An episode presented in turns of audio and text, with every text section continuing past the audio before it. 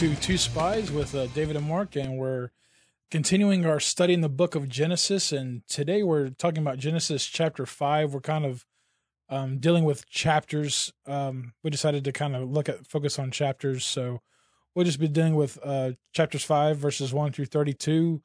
Uh, some of this might sound boring, or when you read this chapter, it might be like a eye roller, like oh goodness. Some of this will definitely be boring.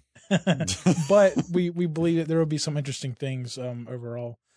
Uh, before we kind of dive into the chapter and dealing with the verses, um, you know, sometimes I think we read genealogies and never uh, think about the time that's actually here. We read a verse and we think, okay, it's just you know, the next day or the next minute he's writing it down. I mean, there's a big time span and there's a lot going on in between these verses that um, I don't think we'll really dive into. But there's a lot of things you can study um, dealing with the people that's going in between all this. Yeah. Um, you know, so this is hundreds of years in this one chapter.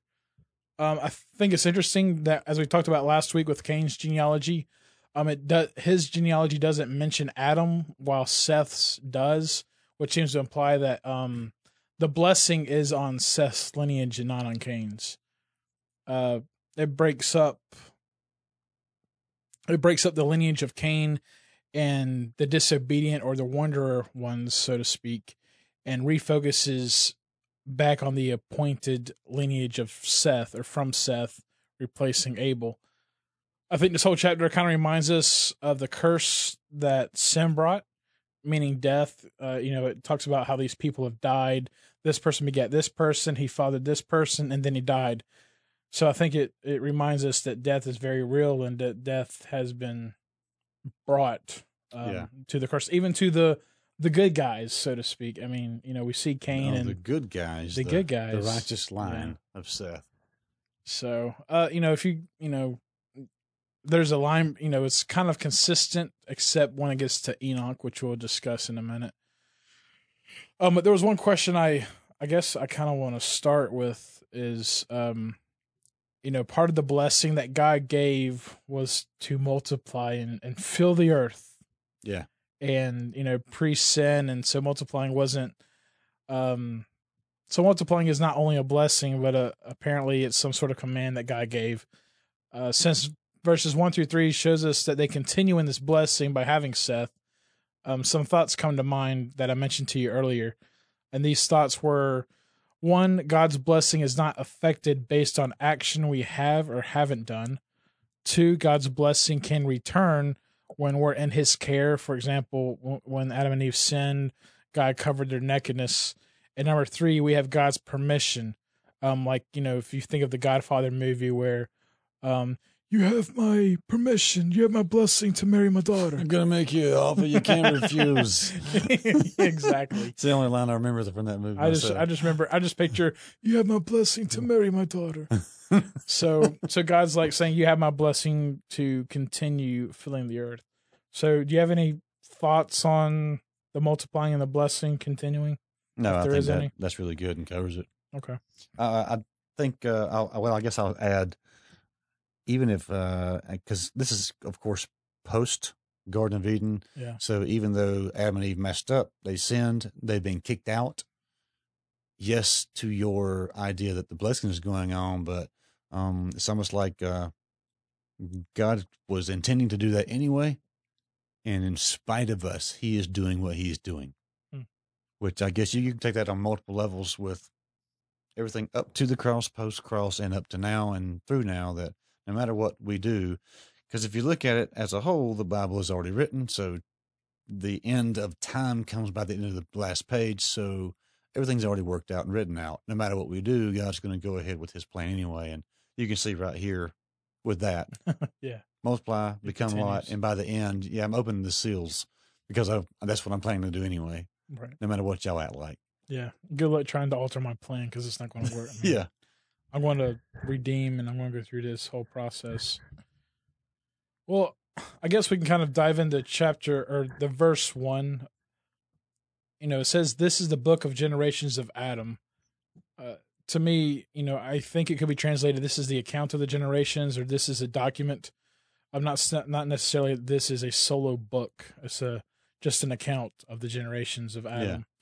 Um, so it kind of it seems like this breaks up the whole genealogy and creation, and now focuses on the creation of the world or the creation of mankind, the the pollu- uh, pollution, Yeah, The the, population. too. the the population of mankind, you know, filling the earth.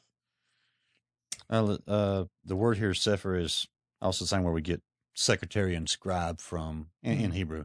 It's Okay. used later on in the Bible. So, Oh. yeah, they are basically accountants. They're keeping track of things, just like you're saying. Right. The word for generations right here is the same word that was uh, used for the heavens. Was that back in chapter 2? Yes. 2 1, thus the heavens and the earth were finished, and all the host of them. Where is it? Oh, I'm sorry. 2, verse 4. These are the generations of the heavens and the earth when they were created. Same word there for that. So just a, a story, a telling, a genealogy, an account of these things that are going on. Let's see. I did see in one of the commentaries, though, something about, uh, I forget the wording, but it was impressing that God had made an Adam in his image and he was continuing to make man in his image. I would say no on that. Yeah. I, yeah. I mean, If you just look at the words on the page, it's pretty plain that that's not what's going on there. right. I would agree with you. Just let's see, what verse is that in? Three. Let's let's just read uh, one through Three. one through five is Okay. is completing Adam's uh, telling. Okay. This is the book of the generations of Adam. When God created man, he made him in the likeness of God. Male and female, he created them, and he blessed them and named them man when they were created. When Adam had lived a 130 years, he fathered a son in his own likeness, after his image, and named him Seth. The days of Adam after he fathered Seth were 800 years. He had other sons and daughters.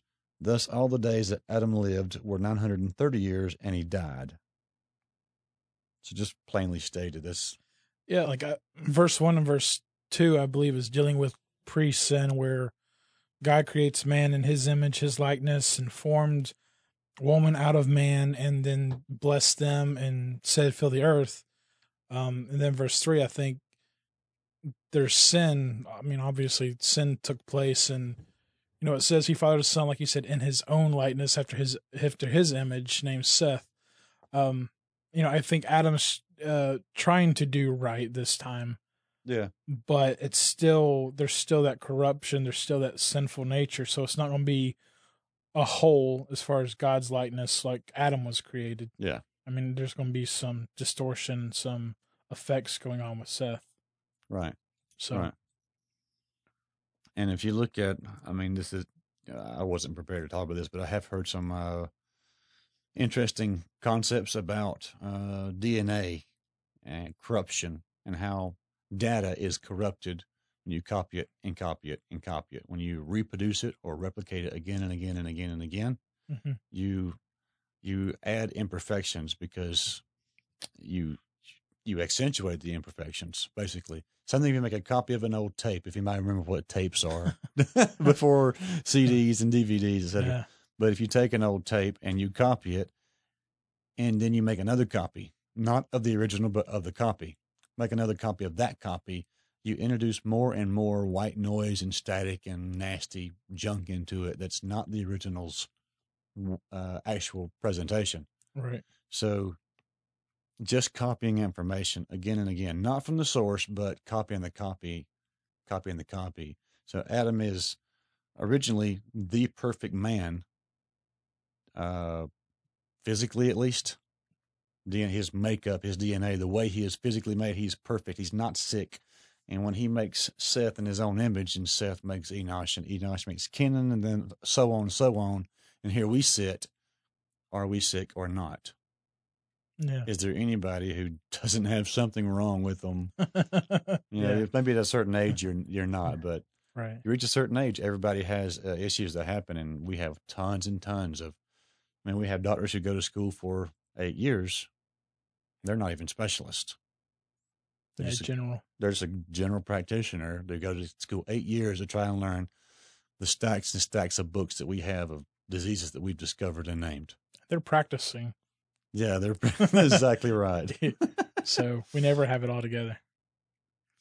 I do think it's interesting uh, that on verse three, when it talks about Adam, um, father to son in his own likeness after his own image, and named him Seth, it doesn't mention Cain, and it does. And when it talks about Cain, it doesn't talk about Cain being after Adam's image. So I think that's kind of, I don't know. It might not be anything, but I think it's interesting Well, that well, I guess we need to go back though and, and grab because we have a chapter division which is not inspired, so we need to go back and grab that and say sure, uh chapter four, last verses there.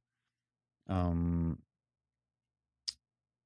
she bore a son and called his name. So Eve actually called his name Seth because God has appointed for me another offspring instead of Abel, for Cain killed him. So he is, I mean, it's being mentioned. It's not being completely forgotten, but uh, he's he's kind of a, in, in, at least in Eve's mind, in Eve's heart, he's a replacement because maybe I shouldn't use the word replacement, but he's he is replacing the place in her heart that she was wanting a child, and now he's gone. right. Both of them. Yeah. What does she want to get at? Um, really, I don't have a whole lot to talk about except uh, until we get to verse twenty-four Okay, then I'll. or well, twenty-two. So we'll start starting at twenty-two and going. I was on. looking at. Uh, I still want to stay in around three to five area for a minute. Mhm. Adam had Seth at 130 years old. How old was he and Eve when they had Cain and Abel? And I'm guessing myself around 85 to 100. if nothing else, I would say uh, because Cain and Abel doing what they did, they were both out on their own, doing their own thing. So I'm just I'm just miscellaneously placing that they are about 30 years old each. Don't know how you know how many years between them, right. but uh, if they were each around 30 years old ish, that would, and we need to go back to because there's some commentaries I've seen that kind of muddle up the time frame. We're going to talk about time frame tonight too because so many commentaries want to throw majority of this chapter out the door.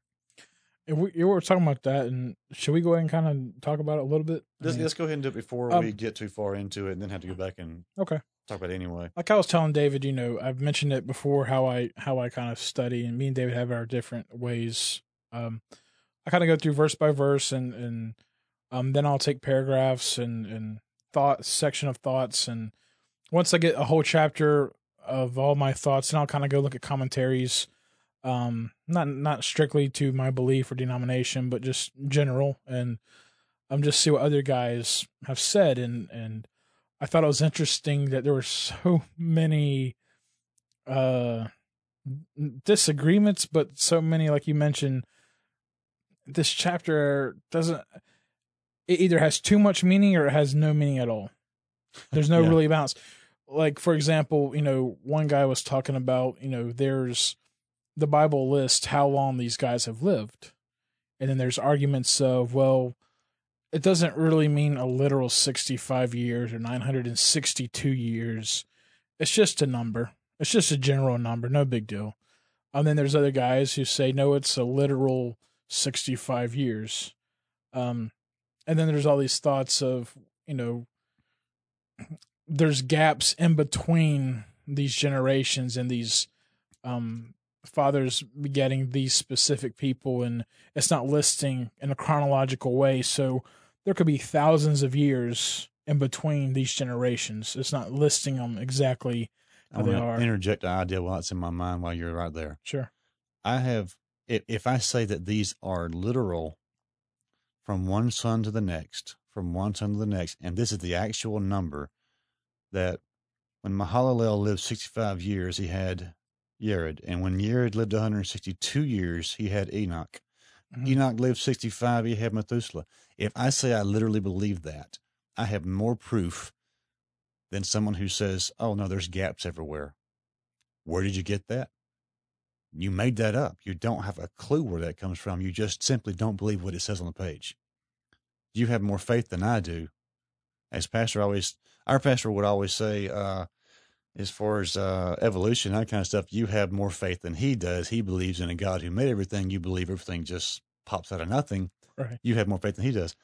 You have more faith than I do to believe that there are gaps everywhere. This and you can't take any of this literally. These numbers are all made up and just random. You have more faith than I do if I say that I believe they actually are literal and true because they are on the page. And what you're saying you believed is not on the page. There's no indication of that if you simply read what the words say. Right. So I didn't want to interrupt too much, but No, no, no. I want to forget that idea too. I mean, I just The proof that's there is there. Yeah, well, uh, that's what we you know we've talked about as far as interpreting the Bible and um, how do you you know come to this conclusion as far as interpreting what's literal, what's figurative, and well, the Bible's kind of. I mean, if you use common sense, if it's if it's straightforward, I mean, it's just literal. I mean, Yeah. I don't see how you can take it otherwise. And so I think when people kind of toss this chapter out, um, other than Enoch, walk with God, um, that's the that's the only verse that people tend to focus on. So you know, other than that, people just kind of avoid this chapter and Well, it's kind of funny that most people will throw out uh, the numbers, and they'll throw out chrono- uh, throw chronology out the door. Yeah. They'll throw out the meanings of the names. They'll throw out the name sentence, but they will dig into Enoch and gladly accept that he just raptured away. And they're talking about like a woo, it's a crazy, odd spiritual thing that Right. God just came and zapped this guy out of the world. Yeah. We yeah, we love that. Well, all this other stuff that looks a little easier for your intellectual mind to, to just simply take. No, we can't take any of that stuff. Throw it out the door. Well, I think it's it's picking and choosing when you're like, well, these numbers aren't literal. These numbers are just kind of there, or there's gaps in between. Yet when we when we speak of the prophecies Jesus fulfilled and the numbers and the accuracy and all that, we take that as literal. We take that as Yeah. that's important. But here it's like, nah. I mean, there's a book of numbers, you know. Um, and I I remember you know reading through numbers and it's a bunch of begats that you know we'll get into, but they're obviously here. But I remember thinking, man, this is like a waste of time. And I remember someone just said, "Do you think it was a waste of time for God to specifically put that person's name in as remembrance?" Yeah. And I was like, never thought of that. I mean, these people are to re- be remembered. God inspired this, these names and these dates and these years for a reason. Yeah. And I think it, it points towards him. I was uh, looking at this this past week, making my notes too, and if all the numbers were rounded to a hundred, I would say yeah, yeah, I, I really couldn't argue. It looks like to me they are just rounded numbers. Adam generally lived nine hundred something years. But it, it says nine hundred thirty. Well, you could say yeah, they rounded it to tens, but Seth lived uh, nine hundred and twelve years. That's kind of too specific. It's not rounded. You wouldn't round to 912 if it was just a general number. Right. Why would you round one and not the rest? So uh, then you got, uh, if you kept going, you said uh, Enosh lived 905, Kenan lived 910, Mahalalel lived 895. Oh, well, they, they rounded all of them to fives then, the nearest five, excluding that 912 mark of Seth. And then you got Jared, who lived 962. Why? It just doesn't make any sense. Methuselah lived 187 years when he had Lamech. That's- It's not rounded. That's really specific. That's a weird number. it's yeah, it's a weird number if it's not not actually true and specific. And Moses just writing down some general stuff. You know, I think Moses is sitting there with Aaron. He says, Methuselah lived. How long do you think Methuselah lived before he had Lamech? And Aaron says, I don't know, 187. Just write it down. okay. Well, do you think it's? I think it's interesting that with Seth's line, they're very specific in years, but with Cain's, there there's no numbers. It doesn't mean hell of beans. Yeah. I think it's more God's importance on Seth's line. Yeah. I mean that that's just what I kind of take it. Well, we can look at this easily and say, uh, if you're if you're a Bible believing Christian, you'll look at the Jews and you'll say they are the time clock of the whole world. Yeah. All history is about them. And you go into Daniel's uh, seventy weeks, and what are we waiting on? We're waiting on the last week. Who does it hinge on? The Jews. The Jews are the time clock of the whole world. They're God's time clock imprinted on the earth. So he has picked a line and he's got all of time and clicking by by this one nation of people. Well, right here, he's doing the same thing. It's not any, it's not a different program. It's the same thing. Let's see, chapter five and what's the other one? Chapter eleven. Yep, chapter eleven. We got the same thing again. Picks us up at the the end of this chapter five and goes on through to the next main guy. Uh, so that kind of covers, I guess, uh, the numbers and what we think of those. We'll look at them a little more specifically as we read through in a moment. Another concept that Mark and I have been talking about, because uh, what you hear us getting at is that you got a group of people who says these are commentators, these are, uh, if you maybe some of them are archaeologists, maybe some of them are professors, whoever they are. They're saying, "Oh, you can't take these numbers." Okay, then I don't know why they're there. They're too specific to be rounded. They're arbitrary, but they're there for some reason. They are there. You can't just say they're not there. But these people will say, oh, they mean nothing. Then you go through and you look, and the, the names all have meanings. And uh, one guy that I listened to for a lot of years, well, honestly, there was about 20 main preachers on this particular radio station I listened to my first uh, 10 to 11 years as a Christian. And all day long, they would broadcast about a 20 to 30 minute sermon from this one guy, say 9 to 9.30. Every single morning was, I think, Adrian Rogers or something. And 9.30 to 10 would be another guy. 10 to 10.30, another guy. And tomorrow, the next one would be the same exact time slots. This would be every single day of the week uh, for five days a week. And the program I think would change, or the order would change on Saturdays and Sundays. But you'd have his slot and a worship song, common modern worship song, and then another the next guy's slot. So I listen to these same twenty ish preachers because if you got a half an hour a piece, a regular eight hour day, that's sixteen. So I'm listening to the same sixteen guys preach for ten to eleven years, and Chuck Missler was one of them. And Chuck Missler is one that most I've heard him attacked more than anybody. yeah, He actually taught me how to dig in the Bible myself and how to be open and free to what it might say instead of imposing what you already think on it. right, which is important. That's that's that's huge. Yeah. And uh he taught me that uh a lot of things he would say, he would introduce the idea and say, This is speculative, but the rabbis say blah blah blah. Or such and such a Mishnah says, or so and so commentary says from and it'll be he takes commentaries from all over the place. He has a a huge background, uh, a high level education in, in true science he's worked in the business world, in the secular business world, a lot of years, and he's a doctor in in theology also. So he's got a lot of different ways of of looking at things. Yeah. So he's the one. Uh, that's why I introduced this this this in this in this moment of the podcast. He's the guy who first said uh, on a podcast I was listening to that if you look down to the base base root of all these names, then you got a name sentence. Yeah, So Mark was saying today he was looking at a guy's commentary who says hogwash, complete, complete stupid trash. Don't even need to, to worry about that. It's not real. It's not true. yeah. It's it, yeah. Like I, I was I asked a question on a, a Bible forum, and someone said, "Hey, have you ever read this specific book?" And I said, "No, I know the author, but I've never read that specific book."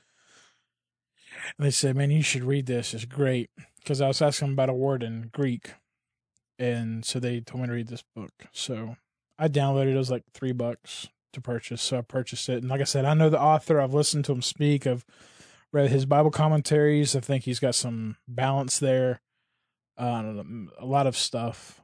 And when I read the first couple of pages, I just closed the book because I disagree with it so much, and I was kind of, you know, wrestling with uh, his thoughts. I'm like, it just doesn't sound right. I don't feel right about it. And you know, I've spoken to um, rabbi messianic rabbis, and you know, me and Dad have talked about um, they have various ways to study the Bible to interpret the Bible. Um, you know, Yeah, the- one the way was system. Right. One way was through hidden meaning. One way was um, you read the same passage or the same block of passage at different angles. He said, if you're reading laying down, okay, pause and read and read it standing up. Reading, read it laying on your side. It, it talked about it's strange how the different angles of view, certain words and certain phrases just pop out, and I was like, that's strange. I've heard that, but I never have thought to try that when I'm at home reading. Yeah, it- and you don't think about those things, but I mean, these are Messianic Jews who have studied the Word and, um, you know, value God's Word. But they don't know what value- they're talking about anyway, right? No, they apparently not. so when I when I, when I read this book, um, I sent I sent a screenshot to David and said, "What do you think about this?" And because he dealt with you know the root word fallacy and um, you can get too much into the root words and too much into the meaning of the words and and uh, it's don't don't worry so much about that because it, I don't remember the wording, but basically he was just saying take lightly, um, don't worry about getting into the deep meanings Take the Bible that. lightly, yeah. Uh, so so I so I just had problems with that, and then I came studying this chapter. I came across this other commentary, and they don't tell you they're attacking Chuck Chuck Missler yet. They they they say, well, here's what, and we'll get into it. Here's what chapter five, the sentence means, and but now we're going to attack it, and obvi- obviously they're attacking Chuck Missler, who mentions it, and um, I didn't know Chuck Missler said this. I I've heard about it through Messianic rabbis. And that's who Chuck quote says he got it from also. I mean, I went to a Messianic synagogue in Florida, and I was handed a pamphlet, and it was on the front of the pamphlet. That this what we're about to talk about, and I said, Really? yeah, and I was like blown away, and I said, why is this on the front? And they're like, because God always speaks about the Messiah. And um, as you learn about Messiah, Messiah Jesus, Messiah Yeshua, or whatever, um, you know, you, you value these things more importantly because the the word, he is the word, and it testifies about Yeah. himself. And he talked about, and this is in the first book of the Bible. Yeah. And so, you know, so I thought it was interesting and, you know, attacking Chuck Missler because of the root word fallacy. I, you know, we'll, we'll talk about what you, we mentioned before in the podcast, how if, if it's just man writing these things, I, you know, Yeah, and then it's, it's, too another book. complex. Yeah, it's too complex. And what we had talked about before the podcast, just to give you a quick example, is I think the genealogy in Matthew, and it was Chuck I was listening to, and he tells the the congregation or group of students he's talking to, okay, I'm going to give you an assignment, and the assignment is to write down your family's genealogy. He says, uh, I want you to do whatever you do with that in multiples of seven. So I'm going to give you an assignment. The first directive is that you have to use however many names you use has to be a multiple of seven. And you say, well, okay, that's easy. I can just go back and write my last, including my name, my last six uh, fathers, fathers, grandfathers, great grand grandfathers, and there you go, seven. Or if you want to, you can go back to 14. So you and the 13 before you, or you can do 21. But whatever it is, you got to be a multiple of seven. And, and he says, I give you that. And you say, okay, that's easy. I'll do that. And then he says, I want you also to use, besides names, seven other words. Okay. So, uh, or multiples of seven other words. So you can write out sentences like, these are the names of my family. There you go, seven. And you start listing the names. He says, then I want you to uh, count, make sure that while you're writing through this genealogy, use a multiple of seven words, however many are 70, 77, whatever it is. And then I want you to you make sure, go through and count and make sure you have used a multiple of sevens letters. So you're getting the point of this. And he says, uh, if there are verbs in your genealogy, I want to make I want you to make sure there are multiple of seven verbs. Well, there are seven verbs, fourteen verbs, or twenty-one verbs, and then I want you to make sure that you use one of those verbs unchanged. That means unconjugated in its root form, a multiple of seven times. The other ones, I want you to make sure you translate those or conjugate those in a way that makes them conjugate a multiple of seven times each. So seven different forms of this particular verb over here. So as he goes on, he basically lists about 30 different multiples of seven that are all interwoven into this genealogy that tell us about who. so the point is Matthew could have wrote this down. Matthew could not have written this down the way it's written down. And it could be a massive chance Yeah. yeah, yeah, I'll, I'll say that it could be a massive chance. I don't believe it is, and I would say the odds are way in my favor that it's not a chance. Well, it's just like you know the the thing with Jesus fulfilling prophecies. Is there a chance that one person can fulfill those prophecies? Yeah, it's it's highly highly unlikely. I mean, I I think they talked about filling the whole state of Texas. You know, five feet, ten feet tall of of pennies and marking one penny with a sharpie and throwing it just randomly throwing it in from a helicopter, and you have one shot at picking that out. And you know With that, blindfolds on. right, Yeah. and that's that's the probability of it. So is it But Is we're it- talking about the probability, though, because you say, could, could a person fulfill a, a prophecy? Yes. Anybody could fulfill any single one prophecy. Jesus didn't stop at one. right? And uh, I've heard the uh, the mathematical analogy you just gave, and that's like at the level of eight prophecies. Yeah. And Jesus fulfilled around three hundred. So that's that's all authentication. That's what it's all about. Right. Well, I mean, yeah.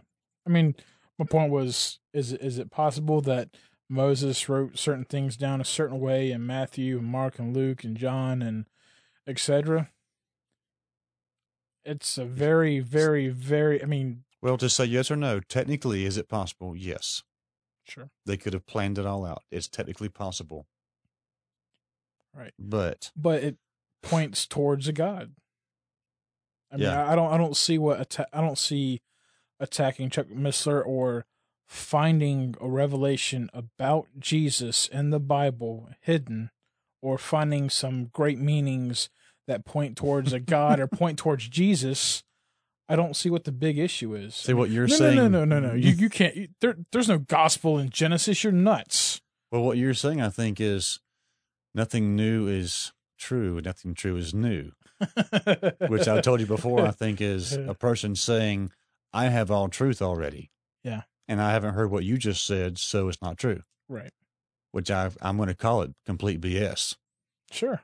If, if I'm telling you something from the Bible you've never heard, you could entertain it for a moment and say, let me go examine that instead of just knocking it down and saying, no, that's not true. I've never heard that before. Yeah. Well, whatever. I mean, it, but these people that attack also read new commentaries that come out. This person just had a new revelation because new archaeology evidence, or this person just read the Bi- read the Bible and he interpreted it in a different way. And I mean, we have how many thousands of commentaries because someone has read it and and interpreted it a certain way. I Point in case we have Christian bookstores. They exist. yeah. Done. We have how many denominations?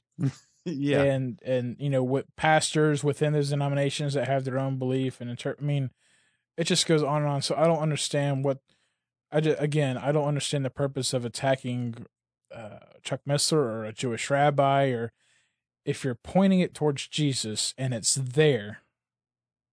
I mean, you can't deny Yeah. the definition. You can't deny if if we uncover it or if someone uncovers it and it's there and it points towards Jesus, it points towards God. It doesn't point towards us or anything like that. It just says, "Wow, God inspired this. Yeah.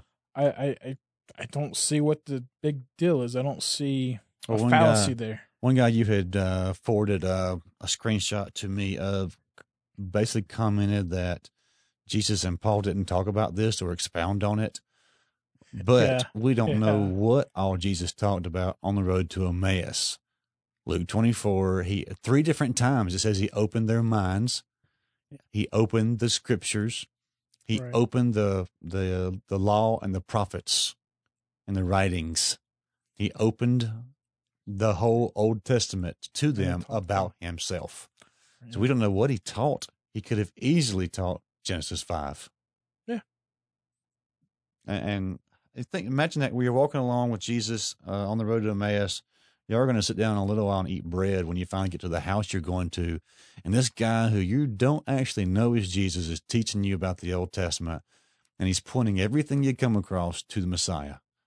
And he comes to Genesis five and he says, Y'all remember Genesis 5, don't you? And one of the guys there is a good Jewish boy, and he says, Oh, yeah, Adam had Seth at 130 years old, and Adam lived 800 more years after that, and, that, and Adam's total years were 930. And Jesus says, Yeah, yeah, that's the one.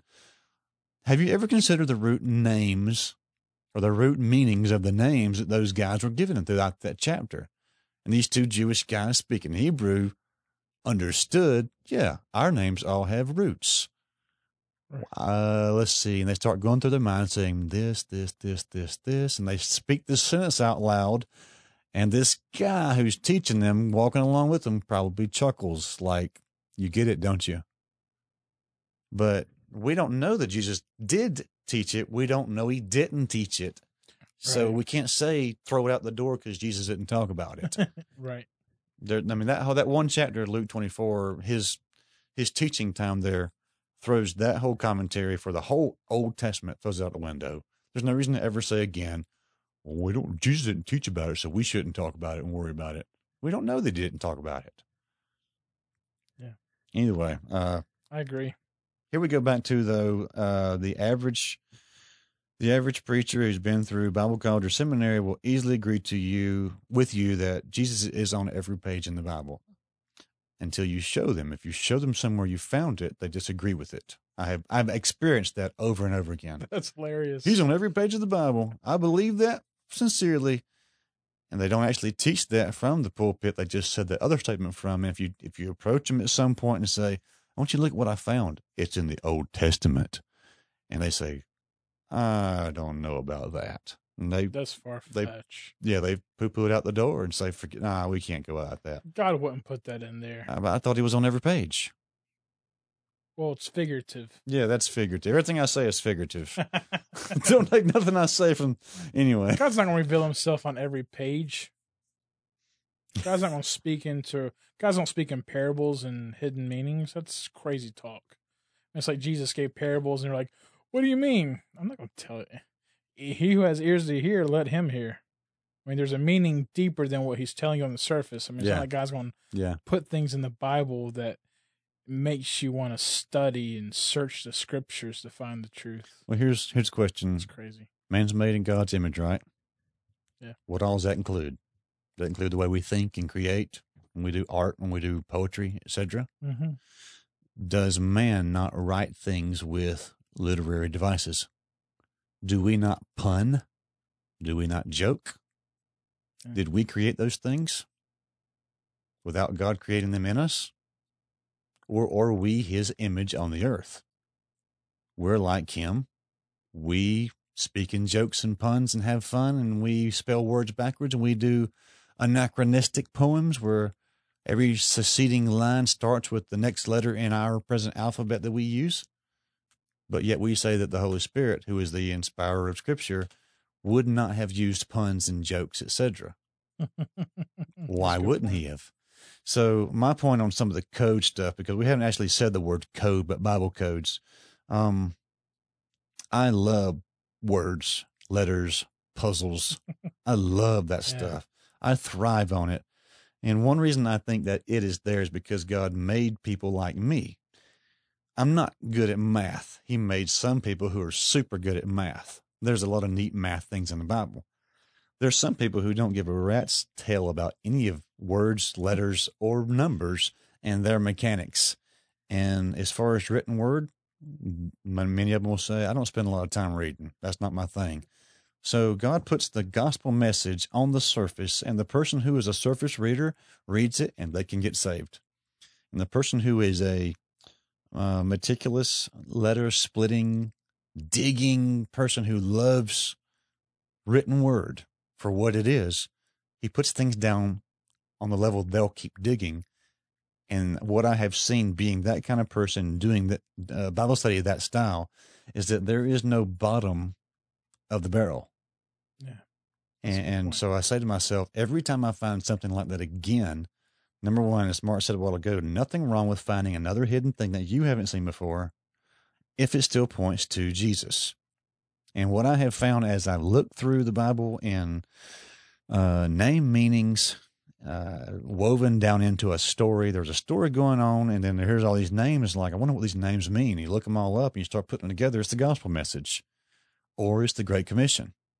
Those are the two main things. I have found some very small number of other things, other messages, but primarily it's the gospel again and again and again, primarily. Secondarily, I find the Great Commission here and there sometimes telling you basically you need to be spreading this message. You need to be telling other people about this. That's but point. so uh, codes. Well, we one, one last thing on that because what do we do in wartime with our communications? Yeah, Morse code. We send them, well, not just Morse code. We come up with codes that are secret codes that right. must be broken by a machine. This is what the whole movie Enigma was about, which I haven't seen, but that's a, a true history movie. The situation of Enigma was that the Germans came up with a machine that would use uh, an algorithm and the code itself would change over time, depending on where you turn the first dials. So the first dials of this machine would set what the code would come out as. And when the code letter came out, it was a different code every single time. So A did not equal T every time. This letter, A equaled T. The next letter they sent, A would equal S. The next time it would A would equal E. So and then all those would the entire alphabet would change around constantly. But the Germans were using this, and it took find. I think it took uh, finding and confiscating another one of those Enigma machines for us to ever break that code. Hmm. So if mankind makes codes, and we do, and if mankind breaks codes, and we do, we write codes. Where did it come from? We didn't create this there is a master code writer. Yeah. There is a master code breaker, and he reveals them. He wrote them himself, and you need a decoder to decode a code that has been written by an encoder. The Holy Spirit's the encoder. He writes the scripture by inspiration. When you get saved, you get the Holy Spirit, and the Holy Spirit, First Corinthians, Paul says, How can you understand the mind of a man without the spirit of the man? So you can't understand the mind of God without the Spirit of God. But once you have the Spirit of God, He is the decoder ring. Period. That's why you can read the Bible and look and get history from it. And then if you get saved or the Holy Spirit comes on you, then you, you see it differently. He reveals, he, he reveals the code, so to speak. You know, yeah. you're in a matrix and then all of a sudden you wake up and you're like, whoa, this is, this is actually different. Just thick stuff. I, yeah. Um, I, I don't. Do we dis? Me and David don't disagree too much on things, but do we disagree on the Bible code? I don't know what your actual take then, does it exist or not? Because we because we, are mentioning all this coding thing, and I know he mentioned code, and there's a book, you know, the Bible Code, and I think the Bible Code two came out. I'll say when when I first got saved, I was um, reading the King James. I had a I had a Bible that was King James, and I had Strong's Concordance with it. So you know, you can go look up the Greek and Hebrew because I was, I mean, I was just curious. I was hungry. I want to know what things meant, and yeah. um, you know, again, I, I talked to a guy who knew Hebrew and who dug deep into the scriptures and and studied the Jewish culture. And he said, if you really want to get in God's word, get in the Hebrew, get in the Greek. So I bought that Bible for like fifty bucks at a Bible bookstore, and so I started reading that. And then uh, I had someone else tell me, "Have you ever heard of the Bible Code?" And I said, "No, never heard of it." and they said, "Oh, you need to read it." So I got the Bible code and I read it, and um, you know, it was various things. I don't remember specifics, but so I'm just kind of um, saying you know, talked about the JFK assassinations in the Bible. Um, if you you know, and it would like decode or analyze Yeah. certain things. Um, World War II, Hitler's in there, that Yeah. kind of stuff. I- I think there like we like we mentioned, I think there are codes, there are hidden things in the Bible. But I also think you can analyze it to the point of um, making it say certain things that's not there. Yeah. Um, because again, like I said earlier, everything really is pointing back to God or pointing back to Jesus or pointing as He's the real God, He's the one true God. He inspired this book, and all the things that we find hidden do that. Um, I don't necessarily believe that the JFK assassination can be decoded from the scripture. Well, here's one thing why that is possible. Okay. Because uh, as Chuck Missler takes major hits on this, he's simply telling what he's studied elsewhere too. So he says, this is not a new thing. It's simply been a hidden thing waiting. Uh, was it Josiah who said he, Josiah was the one, basically he became king at 18 or was it 13? He became king at 13. At 18, he said, let's clean out the temple and remodel and, re- and do the renovations to get it good looking again. Right. He had been around Jeremiah, the prophet, for five years. He's been listening to Jeremiah from 13 to 18. He said, okay, let's, let's make a move. Let's do it. What did he find there? He found the word of God, the law of Moses, hidden back in the temple. This stuff's been sitting here hidden.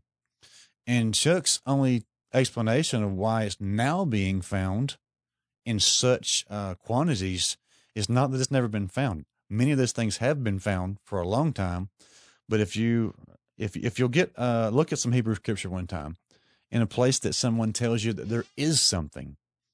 Number one, you need a uh, a a Hebrew vocabulary. If you don't have the vocabulary, you may skip right over words and never see them. I don't have enough vocabulary to sit here and do it myself.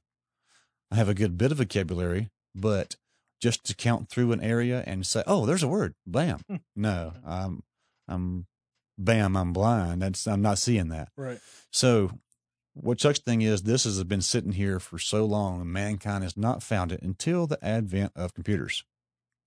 Now we run programs that are designed to go through and look. Uh, you can program that computer to say, "Here's a, a dictionary of vocabulary in the Hebrew language."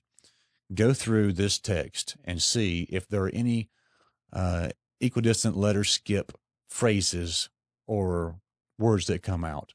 The computer comes back in a few minutes scanning the entire Old Testament and saying, Yeah, we found all these words. So you feed into it. Here's the other thing about the Bible code uh, having world history like World War One and World War Two and Kennedy being shot and Hitler and this kind of stuff being mentioned in it. If you don't know what's going to happen, you don't know what words to look for. So you cannot predict the future with this. And that's not the purpose of it. It is authentication, again, for God to say, I knew what was going to happen. I put it in there.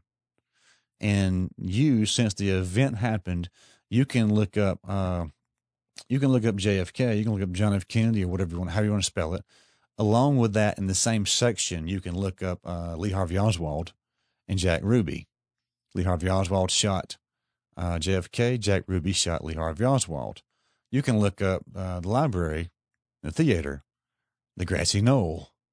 We didn't know those things would exist in the same scenario, Right. but after they happened, you can now look for a handful of common words that are all together, and you're telling a computer to go search for you. Before we had that, who in the world in the 1300s, some rabbi studying the scripture is going to look for JFK? They're not. It doesn't exist, whatever that means. So they're not going to look for it, and it's also its future. It's not even a Hebrew word, so I mean, you're looking for things that are supposed to show up from another language here and there. Sure. But uh, so that said, are they? Are there some things there? Yes. How deep do they go? I don't know, but I do want to keep pointing out to. I don't find the bottom of the barrel. That's godlike. God, God's. Go ahead. I'll say, what do you mean? You're not finding bottom Uh, you keep digging all you want to in this book. There's no end. and There's no final. Oh, I got the last fact. I got all the knowledge now. I can close it. I'm done. Gotcha. There's no end. If you could remember it all, there still is no end to what is in this book. Right. Even if you memorize all the face value words that are written on the pages, you haven't even touched the surface of what is actually in this book. And the the if if all that is in this book is black ink on white pages and you could memorize it all, if that's all that's in here, that's all. Then why are we studying? Why, why, why are we studying it? It's just a book then. It means nothing and it can't change your life if it's simply ink on pages and man wrote it only. And that's a good point because I mean, you know, people come along and I don't remember if we've talked about it on the podcast or we talked about elsewhere, but people, when you go through certain things, um, you kind of interpret the scripture in a different way, meaning. I'm going to look at, I'm going to read about persecution and I'm going to kind of have a general idea. Uh, I can picture things in my head. I can read stories Yeah. but I'm not going to interpret that scripture really. I can interpret it, but there's going to be a different interpretation from a person who has actually gone through persecution. Yeah. They're going to be able to tell me more about that verse and talk about everything that's in the per- everything in the Bible about persecution and dealing with things more. They're going to be able to make it come more alive than me just saying, "And persecution is just people attacking you because of what you believe." Yeah. Um, and you know, so I, I Well, think that's why there's two different Greek words for no. one is one is know a fact, and one is I have experienced the fact. I really know it better than the guy who says he knows it and hasn't experienced it. There's two different knows there, but that Yeah. So I mean, the Bible, like we talked about, the Bible is alive. We don't think it's just dead, you know, letters on a paper. no, Um, it's alive. It we believe it changes you, not just your lifestyle, not just your morals, but um your innermost being, so to speak. And we have we have value there. So that's why we kind of look into these meanings and talk about the hidden. And that's why we brought up Chuck Missler, and that's why we brought up the sentence that we'll kind of talk about in a second in Genesis five. We believe that there there's so much truth in God's word that um it's inexhaustive. yeah and if it's there why not take a look Yeah, I do want to go over one right here just to say it's here, and uh, I'm not particularly defending Chuck Missler. Has he ever said anything I disagree with, or I just don't think is? Yeah, but overall, I learned a lot from him, and as respect out of out of respect for a teacher that I've learned a lot from over the years, when he says such and such is there, I haven't said, oh, well, that's there. I have gotten my Bible out and I go there and see. Yeah. And when he's talking about these uh, equidistant letter skips, I have gone here to see what this is. This is one of the most interesting ones. It is uh, at the first page of Genesis, Exodus, Leviticus, Numbers, Deuteronomy. So we're talking about the Torah, Moses' five books. Uh, if you go on page one of the uh, of Genesis, chapter one, verse one, the first tav you come to, it's either forty nine, and I I won't have specifics on this. It's either forty nine or fifty letters. You count, you'll come to a uh, vav. Forty nine more. You count and you get to a resh. Forty nine more, or if either forty nine or fifty you get to a, a hey. So it's uh, Tav Vav Resh Hey, which is Torah. If you go to the first page of Exodus, you go to your first Tav and you count the same way again. You get Tav Vav Resh Hey, Torah. Now, Hebrew being written from right to left, this is, uh, as you find the first letter, it's the first letter and it, it reads forward right to left. So you would think to yourself, that's interesting. It's not just a needle in a haystack, though. You go to Deuteronomy, which is the last book. Not necessarily the first one, but it's also there. So uh, let's see. And just to tell you, it stretches from verse 5 to verse 8. It's backwards, though. The Tav is last. Now, remember, Hebrew being written uh, right to left, you would expect all of them possibly to be the same. No, they're not the same. When you go to Deuteronomy, it's written backwards. So you got your Tav, Vav, Resh, He, Torah, in the first chapter on the first page there, written backwards. It's also, I think, again, uh, 49 or 50 letter skip. Wait a minute, I got written right here. 48 letter skip on that one. So the book before it, think there's something there? there is something there. It is a 49 letter skip in the first chapter of Numbers. And it's also backwards, just like Deuteronomy. Backwards as far as Hebrew is concerned. So it's left to right. If you wrote all the, if you went and took every single letter that's in the scripture there, instead of writing it in a column, you wrote it out in a straight line across a wall. And you start from that Tav and you count your, well, it's in 49 skip. If you count your 49 letters, you're going to come to a Vav and keep counting left to right as we read in English. And you're going to come to your Resh and your Hey next. So, what do you have so far? In Genesis and Exodus, you have Torah being spelled this same direction, right to left, like it's pointing inward. Then you go to Deuteronomy, the end, and you find that it's pointing backwards in. Deuteronomy and Numbers are both pointing backwards toward the middle again. So your two outside books are pointing to the middle. Then you go to Leviticus and you say, well, surely in Leviticus uh, must have Torah hidden somewhere also in some kind of letter skip. Nope. What is the Torah pointing to? You go in Leviticus chapter 1, verse 1. Your first letter you're looking at is Yod. One, two, three, four, five, six, seven. Skip seven, you come to a Hey. One, two, three, four, five, six, seven. Skip seven, you come to a Vav. One, two, three, four, five, six, seven. Skip seven, you come to a Hey. Yod Hey Vav Hey. It's the name of Yahweh. So what is the Torah in in Genesis and Exodus and Deut- uh, Deuteronomy and Numbers pointing towards? It's pointing towards the middle, and what's in the middle? It's it's uh, Yod Hey Vav Hey. Hmm. So the Torah is pointing to God, like you said well ago. Then, what is this? This little it's not it's not a secret. It's just Right. sitting there for somebody to find. What is it pointing towards? It's pointing towards God, and this is the true God. Hmm. That's it. It's not giving us a new revelation. It's the same thing that God says in black and white to Moses write this down. There's no God like me. I'm it. So, like you talked about, there's people that'll take God at face value. They read the Bible. Okay, He's died for my sins. They're satisfied. I accept it. Yeah. And there's people like, man, there's got to be more to it, and they'll search the scriptures and find something like this, and there's no way a man just, you know, randomly put all these things in there to point to God. He's got to be so. I, And I like that. Point If you want to challenge this, though, sit down and try to write a story. Beforehand, choose a word that you want to hide in the story, and then choose a number that you're going to skip the letters so that you hide this word every as an equidistant letter skip. Say you want to write a story about uh, uh, what you did last Saturday with Layla on Saturday morning, Hmm. but you're going to hide Layla's name in there, and you're going to skip five letters between L and A, five letters between A and Y, five between Y and L, five between the, to the next A. See if you can do that. I well see I I've I write poetry or used to and I love I just love hidden meanings. I love symbolism. I just love it.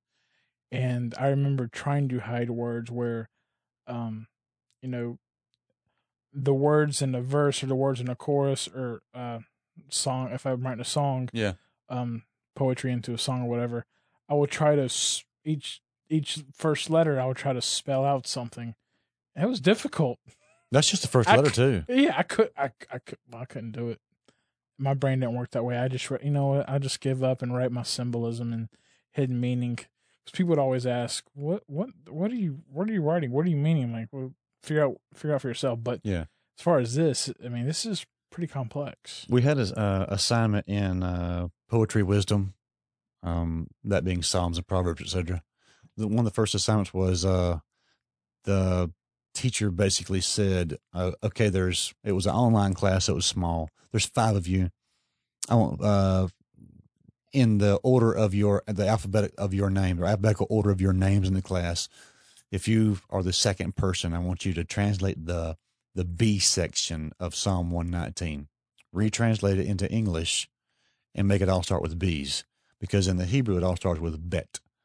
So the first eight verses start with Aleph. The second eight start with Bet, Gimel, Daleh, He, Vav, all the way through the entire alphabet. So Psalm 119 is that eight each. Yeah. And he's saying basically, you don't have to do the whole, the whole 119, but I want you to take the B section and I want you to translate that the meanings of what it was and rewrite it in English and start every single line with B.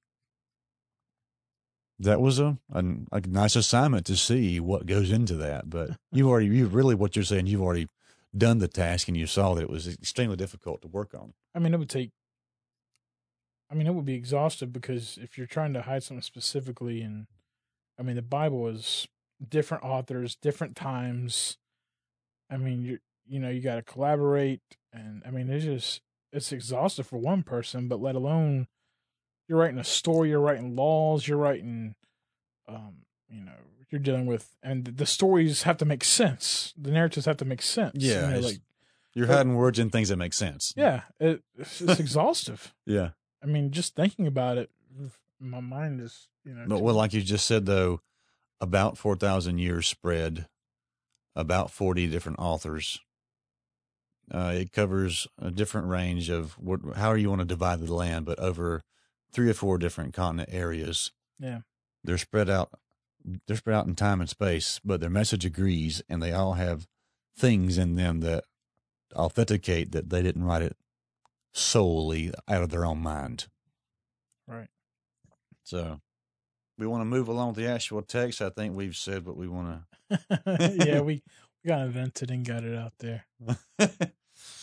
okay. Uh, so we left off kind of at, uh, was it verse three? I mean, we read verses one through five kind of as a gathering. Okay. Um, Yeah, because we did say, uh, how long do we think, uh, how old do we think Adam and Eve was when they had Cain and Abel? I had guessed around 85 to 100 ish. Um, looking back at chapter 4 begins with Now Adam knew Eve, his wife, and she conceived and bore Cain. That's the firstborn. Now means it happened after what came before it. What came before it, they just got kicked out of the Garden of Eden. So they started having uh, sons and daughters after the Garden of Eden. If they had Cain and Abel around 100, uh, 85 to 100 years old, if they were both around 30 to 40 years old when the murder event happened, and here they are at 130, it kind of makes sense that they would have been around 85 to 100 when they got kicked out. So they spent, uh, I haven't found any other uh, commentary to agree with this, but it seems like they spent about less than 100 years in the garden before they were kicked out. Uh, again, all speculation, but just trying to guess how old Cain and Abel were when they did their mess. right. Let's see. Uh, this is one thing I noticed that was kind of just flipped. In Genesis 1, God made man in our image according to our likeness. And we talked about those words that day. It was uh, Kidmetenu. It is literally in our image, like our likeness as we look. The order here and the arrangement of the attached prepositional prefix is flipped with man. So it's not uh, be image, which is in the image, and kid metenu, or kid demut, which is uh, according to. This one is, uh, let's see, kizelmo. So it's according to the image of man. Uh, let's see, what was the other one? Bidmuto. So it's got the, the prepositions that are attached to it are flipped, and the order of the two words are flipped. So God does it one way, man does it backwards. Hmm. That's you know kind of a little thing there, but and that kind of goes right into the genealogy. Right. You want to jump on it? Well, Okay, so I'll just go through them uh, kind of in a flash if I can, Well- because let me let me ask you this. Um, I I think I've mentioned it or I've asked you about it, but when I was reading and and remembering the story of Cain and Abel, far fetched, but I kind of see it as a prodigal story, but without the returning home. Yeah. Like I, I see the two sons and one doing what the father wants, and the other one just is a wanderer, goes and does his thing. But in the story Jesus tells, you know, the son obviously comes back, but here Cain stays away and and stays. we from did talk about one was, I mean, obviously being able. We did talk about in the grammar there, one is saved and one is not. Yeah, One is attached to God and one is not. And the the father, when he returned, he killed the fatted calf. There was a a killed animal in that story, yeah, and uh, if he was with God and walking with God and in favor with God, when he died, he did return to God. Really, no, yeah. sure. That's that. I I don't think you have mentioned that to me. That's pretty cool, though. But it was just a thought that I wrote down that just came to me. But anyway, Okay, so uh, just to start on the names, uh, it's interesting to me that each one is are just arranged uh, every three verses, three verses, three verses, three verses. But uh, so we can kind of break it up in in sections like that. In each verse, basically, you have uh, when so and so lived X number of years, he fathered so and so. And then the second verse of those three, on average, has uh, then he fathered let's see. We'll use, we'll use Seth and Enosh, verses 6 through 8 as an example. So Seth lived 105 years. He fathered Enosh. And you will see that pattern again and again in the first verse of the three together. Seth lived after he fathered Enosh 807 years, and he had other sons and daughters. And we'll see that repeated again and again also as the second verse of each set. Verse 8 Thus all the days of Seth were 912 years, and he died and that will be the conclusion of each set of three. Right. So we see that pattern again and again.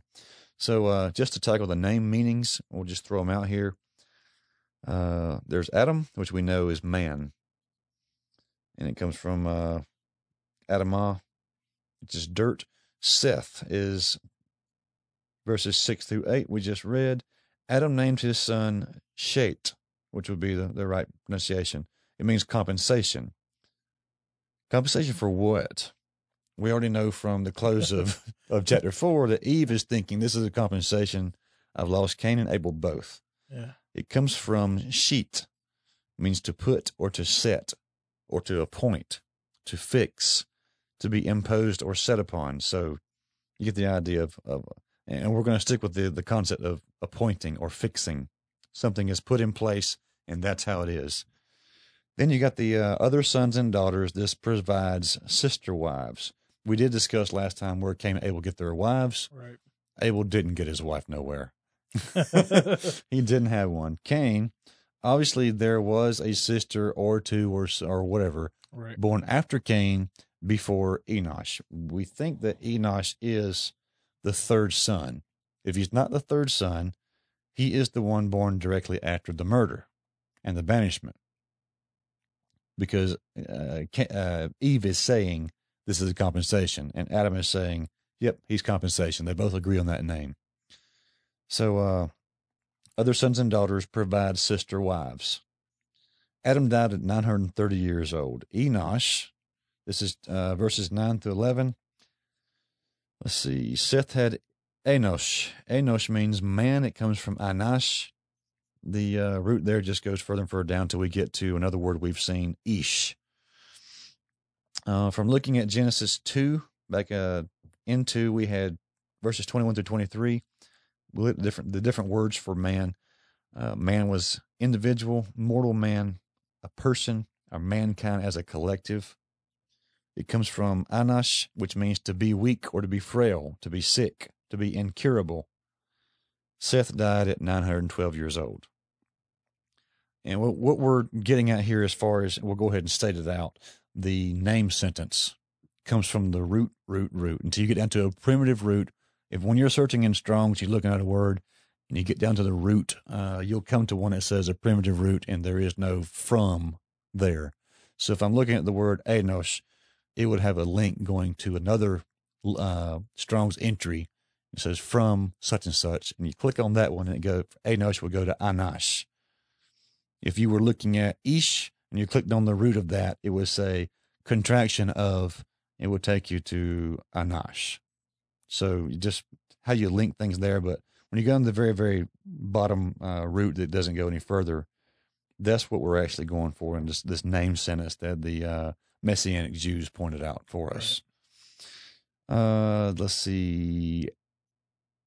Enosh's son is Canaan. This is uh, verses 12 through 14. Enosh had Canaan. It means possession. It comes from the same as Cain. This is not the name Cain. Remember, we pronounced the name Cain as a two syllable name, Cain. This is Cain as in one syllable. It means nest. It is a contracted form of Canaan, which means to make a nest. Uh, and I did just put it back here uh, as far as uh, because one of the commentaries in uh, one of the the Jewish uh, commentary book I have with Mishnah stuff written around it links all these names in Seth's line to all the names in Cain's line. So uh, Canaan here does actually link over to Cain as a what's what's the the word for a sound alike. There's a literary term for a sound alike word, not just simply rhyme, but either way. Uh, Canaan dies at 905 years. He has a son named Mahalalel. Mahalalel means the praise of God. Mahalal means praise, boast. It comes from the verb halal. Many times we'll get to, and we did look at this already, and we, we talked about uh, what was the name? Mahuyael, which was in the line of Cain. Mahuyael was uh, the M on the front. A lot of times, M's and N's on the fronts and ends of words. When you take those off, you're left with a verb usually, but that, that makes it an, into a noun. So, Mahalalel, Mahalalel, or excuse me, Mahalal means praise. Halal means to shine, to praise. It's the verb, to boast or to be boastful. Mahalalel died at 895 years old. He had Yedid. Yedid means descent. Uh, Yarad, which you're obviously you know you recognize we're just changing the uh, vowels, means to go down or to descend, to be sent, uh, to be sent down, to be brought down. Yedid lived 962 years. Yedid had Chanuk. Chanuk is well, who we say Enoch. Chanuk means, uh, or it comes from the word for to train or to train up. You're getting a child ready, you're training, you're dedicating them to something, you're inaugurating them for some purpose. His total years of earthly life was 365. He did not die. All others on their third verse of their set ends with he died and he died and he died and he died and he died and he died. And then we get here to Hanok and Hanok was lakach. He was taken. This is a common everyday word for take. Uh, Enoch was taken by God. Uh, he walked with God. This, there's nothing mystical, uh, crazy, odd about this. He didn't walk in a, some form of mist or a glory cloud. This is the regular word halak, which means walked. It would almost almost look like God was still walking with some people, like He did with Adam and Eve. Yeah, but it's the common word walk. Um, common everyday verb for to take, get, or lay hold of is lakach. To seize, to receive, to bring, or to take a wife. It's the same word used for to take a wife, or to snatch. In to snatch, to seize, to receive, or bring. A whole lot of uh, rapture type ideas. There's uh, there is a good picture type here in Enoch. Uh, the judgment that is coming. There, here's Enoch being raptured out. He's being snatched out. He's being uh, received out. Hmm? Before. Yeah, before his time uh, for the flood. And also, it's interesting if you if you're doing a picture type, uh, look at this. If Enoch is raptured out before the judgment, he would be the church. And this verb is also used. It's the same verb you would use if you're going to take a wife. So that would be the church there. Pretty neat. Do you want to go out, go out, talk about Enoch, or do you want to go through your meanings first and then come back? Let's let's come back to him because okay. I I don't want to. uh I would like to spend time on him. I don't want to just rush through right quick. I don't want to break the flow either what we're already okay. looking at. Okay. Because it won't take. you. We'll be finished with it in just a second anyway. Methuselah. Enoch had Methuselah. Uh, let's see. Methuselah means man of the dart. It's very, very close meanings uh, to Cain's line, Methushael. Uh, the beginning of it, Methut, uh, also links back to Mat or Mati, Matai, excuse me, not not Mati, Matai. Mat means male or man. Matai means when. It's actually, if you were to study Hebrew right now, I have a phrase book, your common regular words for like what, when, where. This would be when. It's just real simple, straightforward. Um, in the middle of his name, or at the end of his name, really, Shilach. Shilach is a weapon or a missile or a sprout. It comes from the word shelach. Shelach comes from shalach. It means to send. this is a common everyday word throughout the scripture for uh, God sent the prophet to David. Uh, David sent gold to his friend, that kind of thing. Uh, so it's a regular word for us to send. That's if you if you picture it though, um, you're sending out a missile or a projectile. If you're throwing a spear at someone, you're throwing a dart at someone, you're sending it out. So he's the man of the dart. It's interesting to me. The beginning of his name is also death. Mut. Uh, if if you were to look at it as a uh, a verb conjugation, metu shelach, metu it sounds really close to the, the a verb form for third person they third person excuse me third person uh plural it's not masculine or feminine it's they so mm. it sounds like they die so metu shelach shelach means send he sends their death that's my own translation out of it. The standard translation you're going to find in uh, Strong's is going to be "Man of the Dart." Uh, he is the oldest living recorded person, or oldest recorded living person. He dies at 965. If you do your math out of this, that's if you believe the numbers. Yeah, he is the only one as recorded as literally dying because of the flood, or or I can say he dies in the year of the flood. I would assume he dies because of the flood. Uh, Methuselah has Lamech. This is a different Lamech. This is not the same Lamech.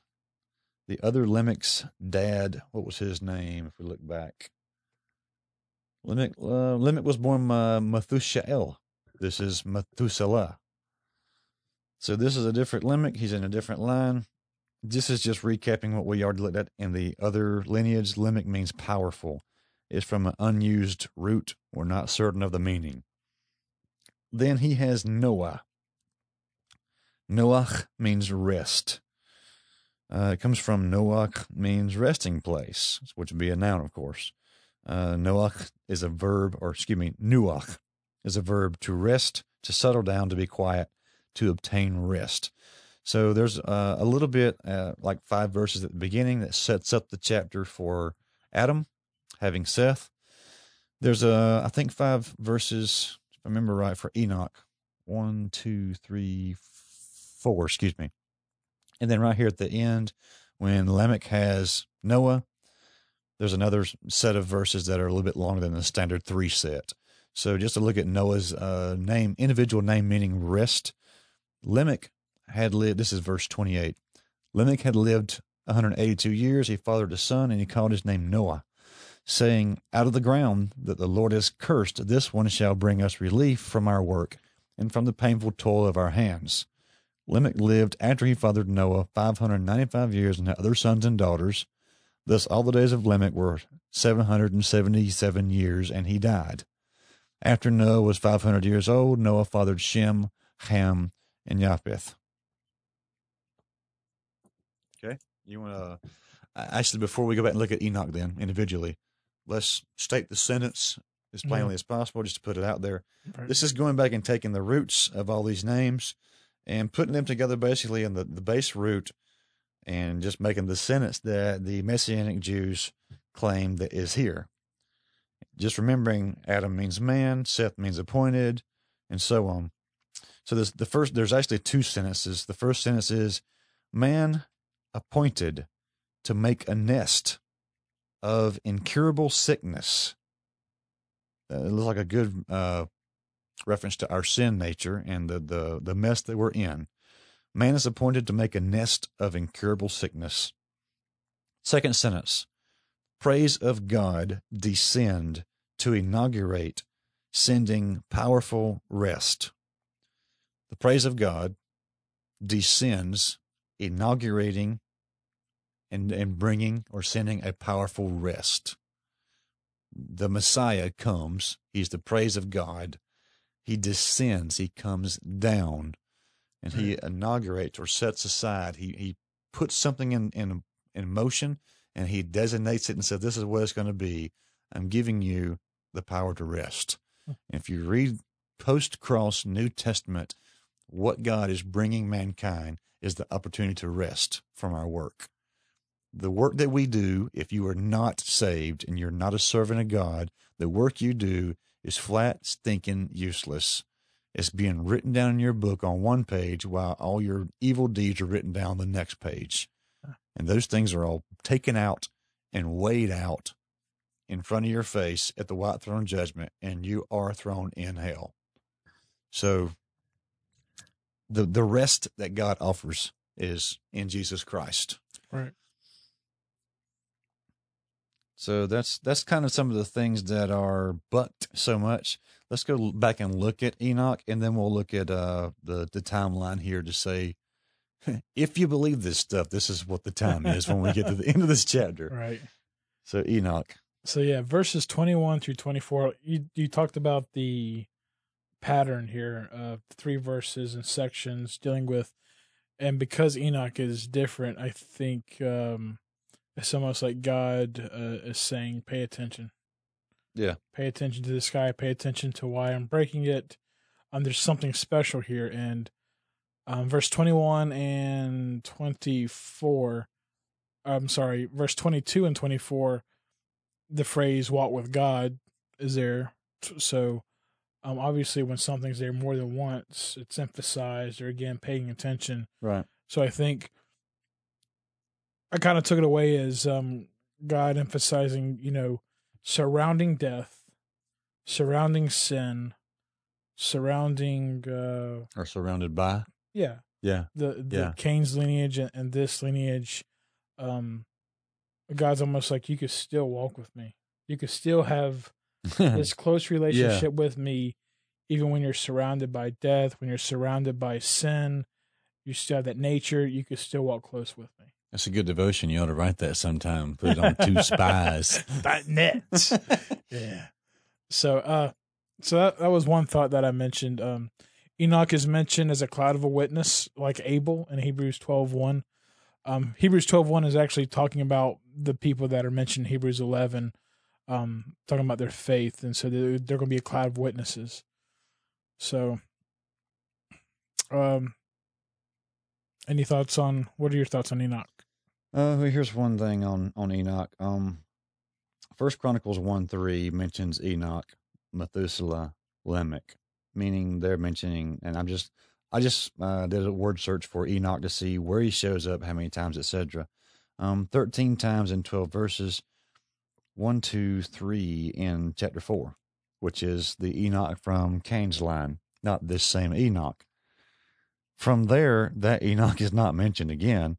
Hmm. So that would be 10 times Enoch is mentioned in the rest of the Bible. Genesis 5 18, 5 19, 5 21, and 22, 23, 24. Excuse me. Yeah, a lot there. then you got him showing up in First Chronicles 1 3. My point is, they obviously believed that Lamech, and excuse me, Enoch, Methuselah, and Lamech, that all these were actual true lineages, that this was something to actually count. In fact, let's turn there for just a second to see a little bit of the context to see what they where they're placing the name of Enoch at. And that is First Chronicles one. I think the first twelve chapters of First Chronicles are basically straight names and lineages. It's good stuff. uh, let's see. First Chronicles one, one. Adam, Seth, Enosh, Kenan, Mahalalel, Yared, Enoch, Methuselah, Lamech, Noah, Shem, Ham, Japheth. The sons of Japheth. Gomer, Magog, Madai, Yavan, Tubal, Meshech, Tiras. And from there, the sons of Gomer, and it just goes on and on. This right here, basically, they're restating the table of nations, which is Genesis 10. They're, so they're using uh, Genesis 5, bam, bam, bam, just names. Then they're going through the table of nations. And before the first 26 verses are over, in First Chronicles 1, 1 through 27, Abram, that is Abraham. So they end with Abraham, which is basically where Genesis chapter 11 ends. So if you want the genealogies right quick with no details and stuff, First Chronicles 1, 1 through 27, there you go. So they're counting him as pretty important because they're lead, he's leading all the way up to Abraham. That's a big deal. Yeah.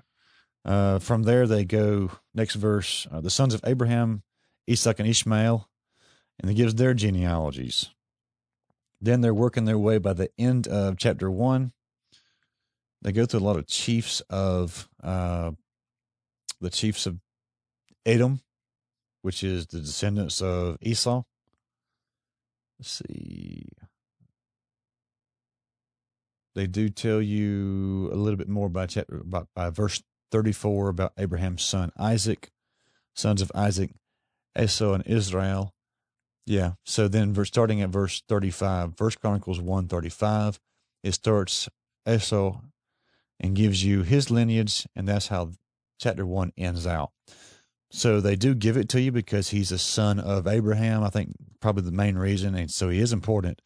It also here's a little note I have underlined: sons of Dishan, Uts. Uts uh, is I did a study on the uh, on Job's genealogies.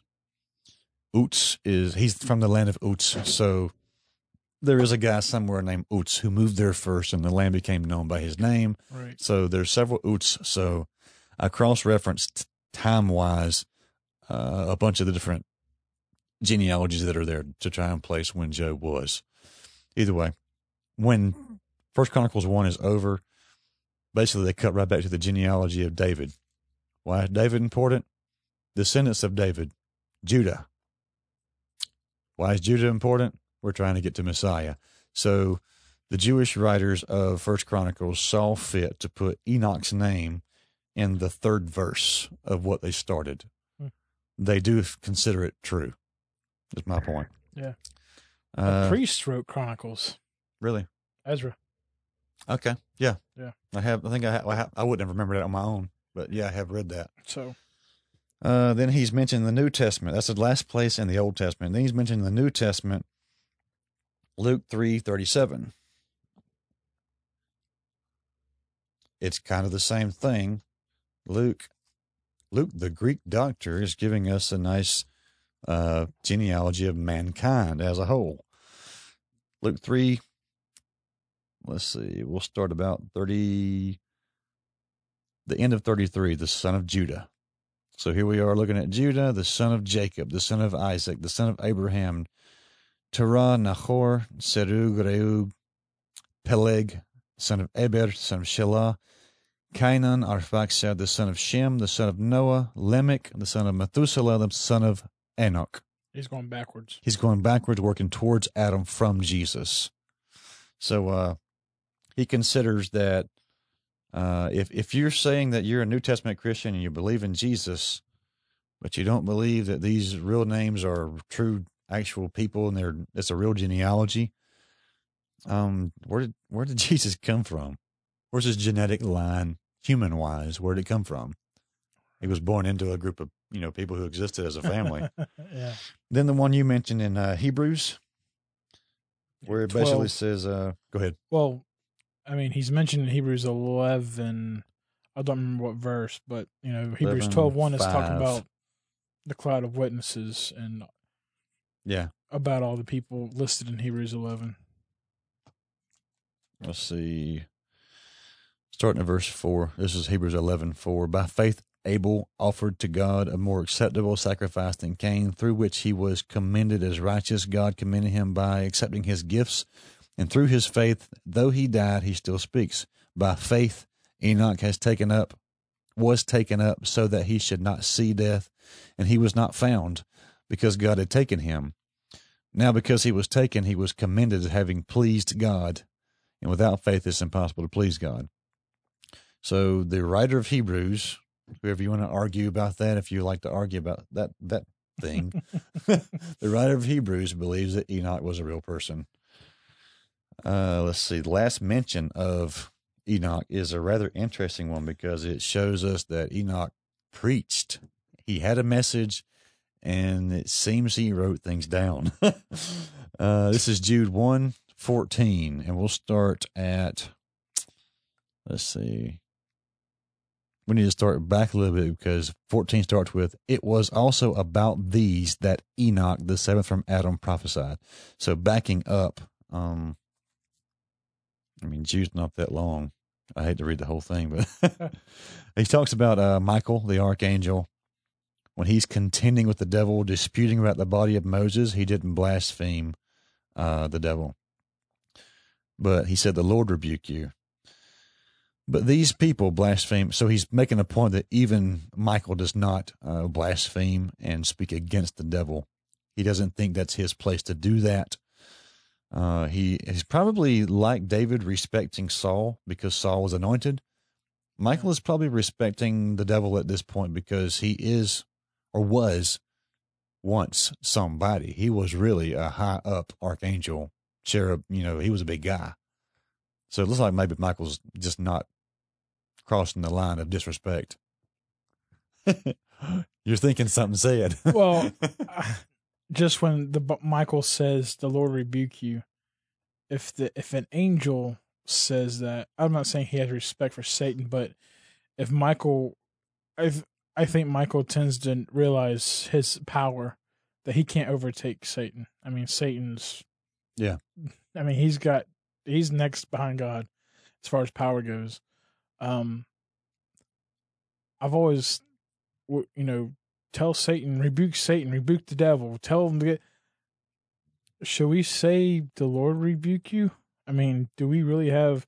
I know we have authority, obviously, but also think there's this. I mean, well, Michael, there's, there's, a huge difference in the Lord rebuke you and rebuke you. Well, what you just pointed out, there's a huge difference there. The authority we have is in the name right. of Jesus. But anyway, anyway, uh, continue on that little part. That's fine. Uh, but these, uh, and, and Jude is speaking about people who are doing what Michael wouldn't do.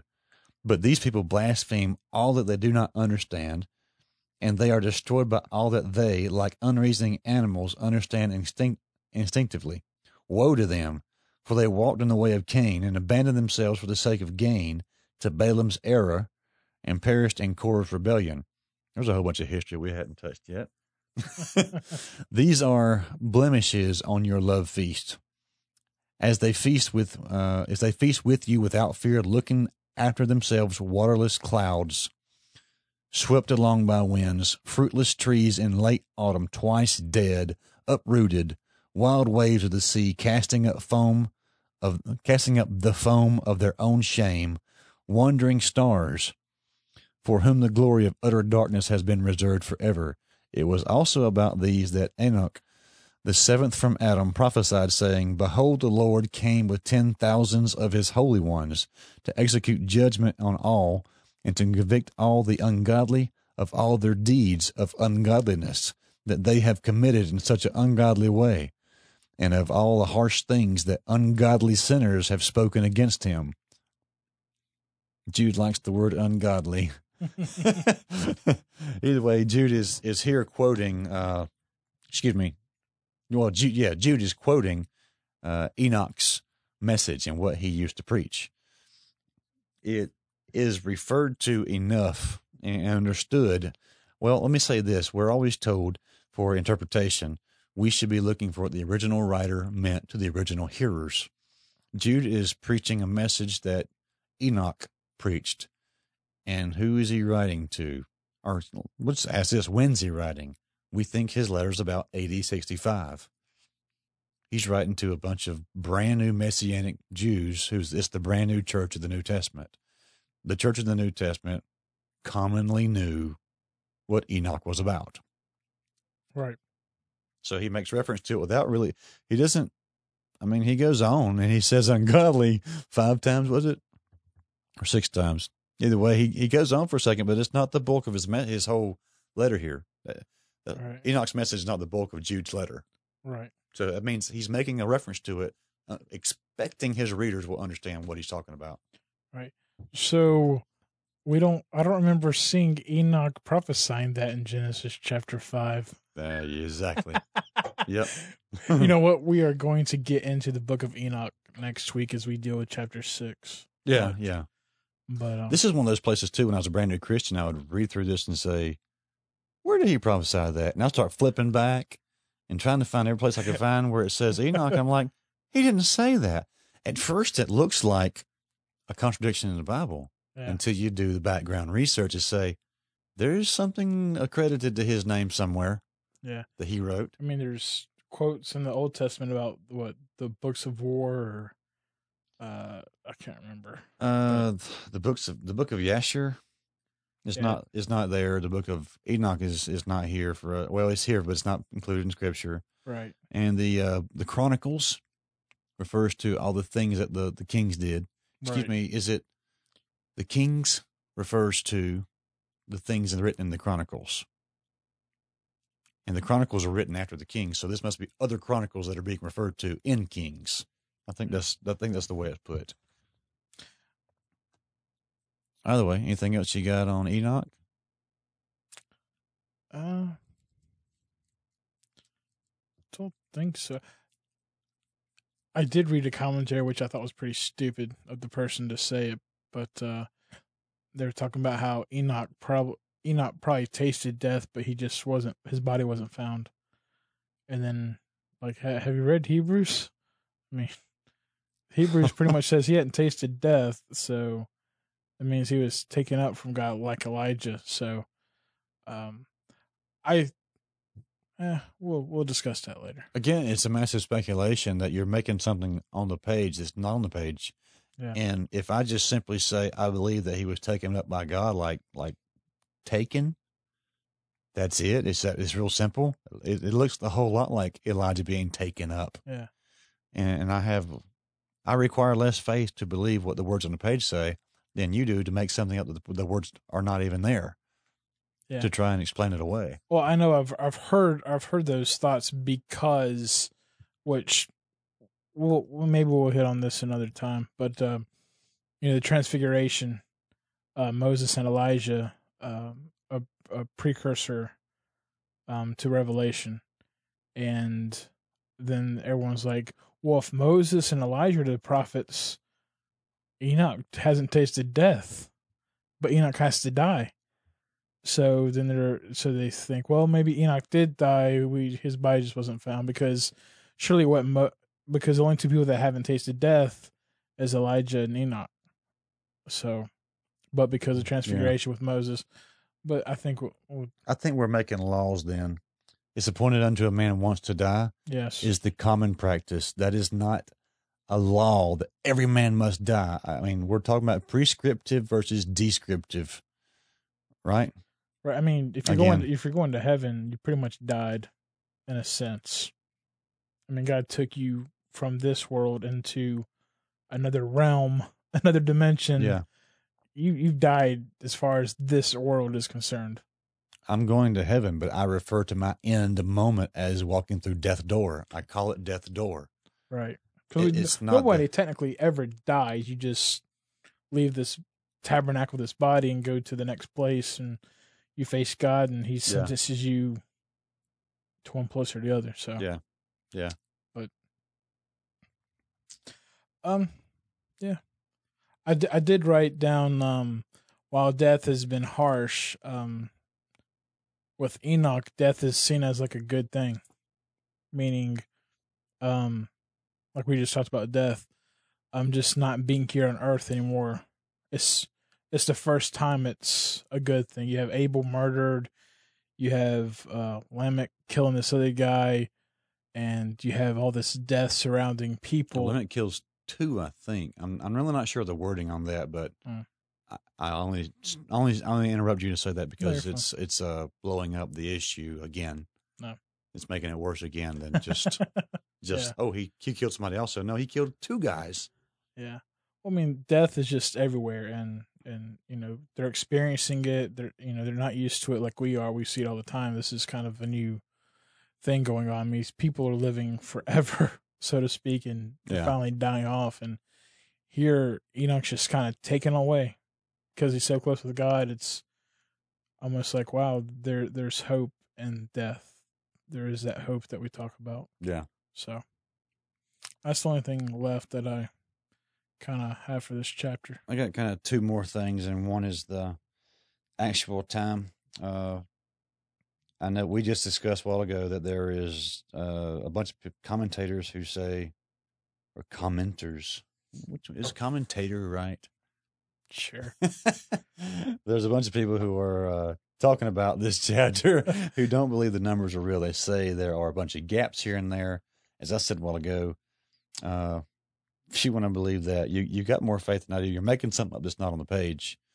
And here's here's what I always I like ask my wife when she we she and I are talking about something, and I'll say, uh, "You you don't know that," and if she persists, I'll say, "No, listen."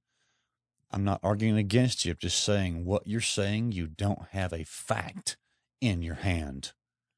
If I'm telling you something and I say, I know this for sure, I have a fact in my hand, it's different than if I say, I think this. Well, gaps on this page, you don't have a fact in hand. It doesn't exist on the page. Yeah. So I take it as the facts are on the page because it states it. Well, like you just read Chronicles and Luke Yeah. verified that there's no gaps. What gaps? Right. And, and the gaps are referring to time, which Chronicles and Luke don't list uh, the date times for these things. So I guess the argument could still stand because uh, Chronicles and Luke are not an argument against the date, the the timing of the years, but they are referring to it and saying they think it, they they trust the scripture that this is the the order of the names and these people were real. There, uh, if you think about also a fact in hand, I don't have maybe I don't have the fact. If it's not written on this page, I wouldn't have the fact, but it is truthful. Every person you know is born, and there is a finite amount of time they live and then they die. and if it's rounded off to a, a nice round 70, if the guy died on his own birthday, 70 years old, that is technically possible. And, and you have a fact in hand. If you have his birth certificate and his death certificate, and you say, look at these, they match. Great. But if he dies at 73 in a couple of months, we're going to say he died at 73 years old. and and that's going to be a fact. So Yeah. everybody does die. They these people did live. They uh, by verification of Chronicles and Luke, they had to die sometime, and somehow or another, Moses and I'm going to say, you know, my opinion, he was inspired by Holy Spirit to know these these uh, these numbers. So uh, the way you're going to go about doing this is Adam had Seth at 130 years old. This goes. This is going to give you from the sixth day when Adam was created to the birth of Seth. This is actually, as far as Bible time is concerned, this is 130 years, and I label this uh, basically uh, FA from Adam or AF Adam forward. These are Adam forward years. So this is year 130 from scratch to 130. Seth had Enosh at 105 years. You're not going to add in Seth's uh, 912 years he died. You're going to add in at 105, he had the next kid. From there, your your time line, your genealogy skips to the next person, and you just see how old he was when he had a kid. So uh, Adam had Seth at 130 years old. Seth had Enosh at 105 years old. Enosh had Kenan at 90 years old. So just follow the math for a second, then we'll wrap it all up kind of quick. Uh, Adam has Seth at 130. That makes it year 130. Seth has Enosh at 105 years old. You add 105 to 130, it gives you 235. We're at the year 235 then. Enosh has Kenan at 90 years old. So you've got 235. You add 90, you get 325. Kenan was actually born the year 325 from the first page of the Bible. So as you go along, uh, Kenan had Mahalalel at 70 years old. It gives you year 395. Mahalalel had Yared at year 65. When he was 65, That gives you year 40, uh, 460. Yared had Enoch at 162 years old. You add that, that gives you 622 year. Enoch had Methuselah at 65. You add that, it gives you 687 year. Methuselah had Lamech at 187 years old. Again, very specific, not random. 187 years old. You add that, you get year 874. Lamech had Noah at 182 years. You add that, you get year 1056. Noah had Japheth. That is his uh, oldest, firstborn, by the way. We'll discuss that when we get to it. Even though Shem's listed first, but he had Japheth at 500 years old. You add that, you get 1556. So at the, the end of chapter 5, what you have is from page 1 of the Bible to the end of chapter 5, you have 1,556 years. If you skip over to chapter 7, verse 6, Noah was 600 years old when the flood waters came on the earth. And it, it goes on to give you uh, day and month. So you've got day and month of the actual year. It's it's too specific, by the way. Again, uh, so Noah started having kids at 500. We ended chapter five at 1,556. When he was 600, the floodwaters came. So from Adam's creation to the flood is 1,656 years. Hmm. It's eh, okay. So if we're going to say this has a bunch of gaps and stuff, if you do a little research in Jewish year right now, Jewish year is 5777. I just looked it up today, see what it is 5777. Um, you can do this time dating all the way through from the first page. It's pretty difficult through uh, Joseph. You have to do a whole lot of flip forward, flip back, flip forward, and flip back again, and put a bunch of things that line stuff up. But even though it's not told when jo- Joseph was born how old Jacob was, you can do the math and figure out how old Jacob was when he was born. You can do the math and figure out how old uh, Terah was when Abraham was born.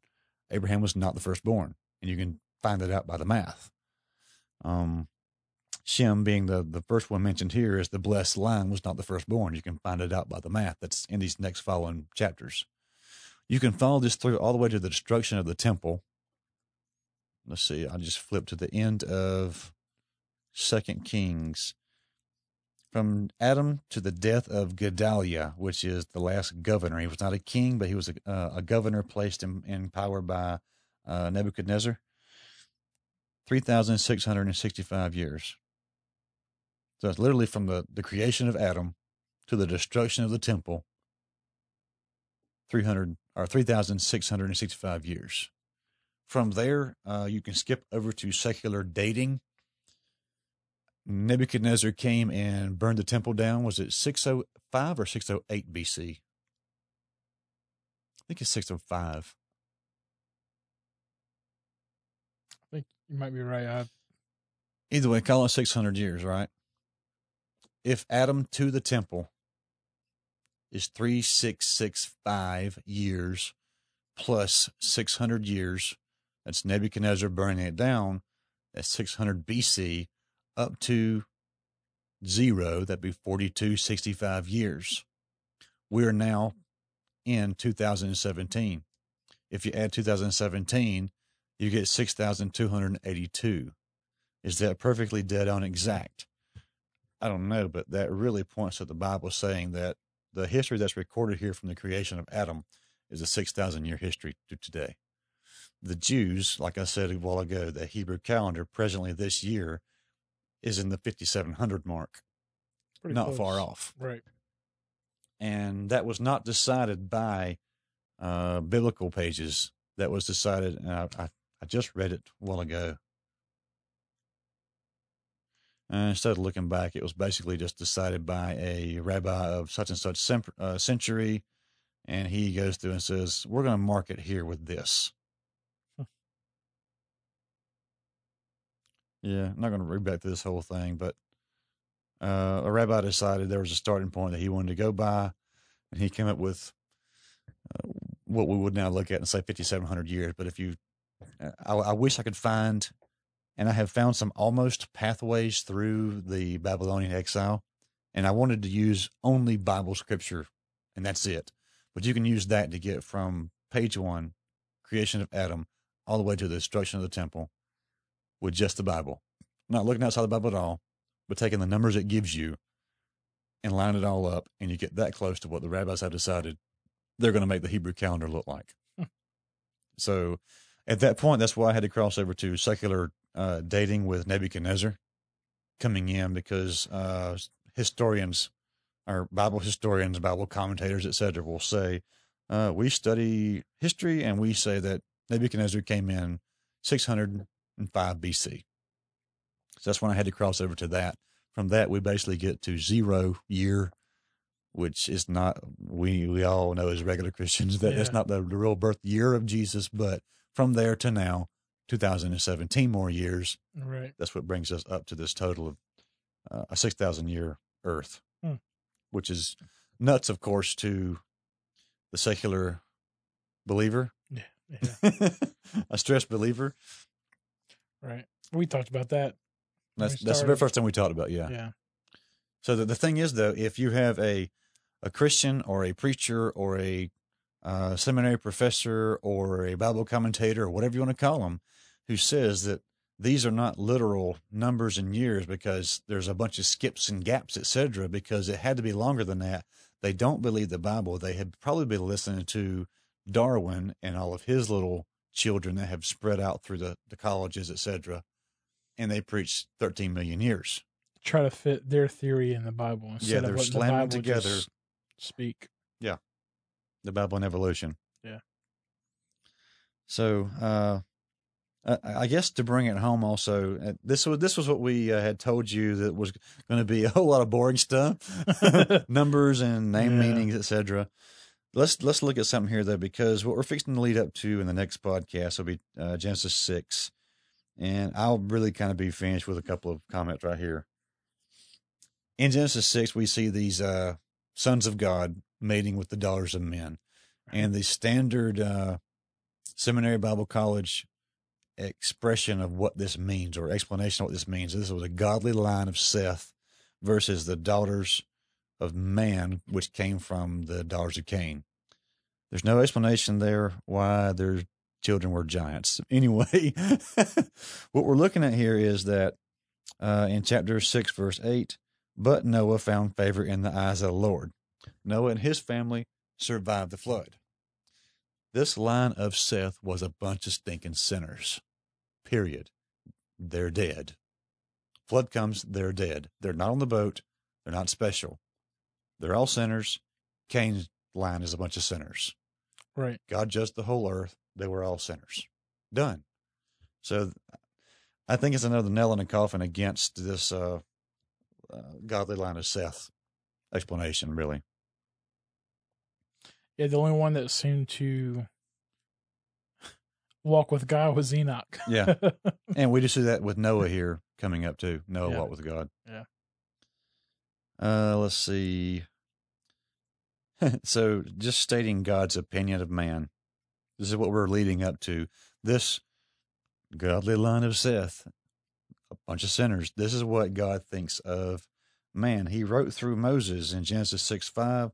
The Lord saw that the wickedness of man was great in the earth, and that every intention of the thoughts of his heart was only evil continually. Solomon wrote, 1 Kings 8:46, There is no one who does not sin. David wrote, Psalm 14:1, They are corrupt, they do abominable deeds, there is none who does good, there is none who does good, not even one. Paul quotes David in the New Testament, Romans 3:10, None is righteous, no, not one. Verse 12, No one does good, not even one. Romans 3:23 for all have sinned and fall short of the glory of God. John reports that Jesus' opinion was John 2:24 but Jesus on his part did not trust himself to them he's referring to people in the in the context because he knew all people. Jesus knew all people and he needed no one to bear witness about man for he himself knew what was in man.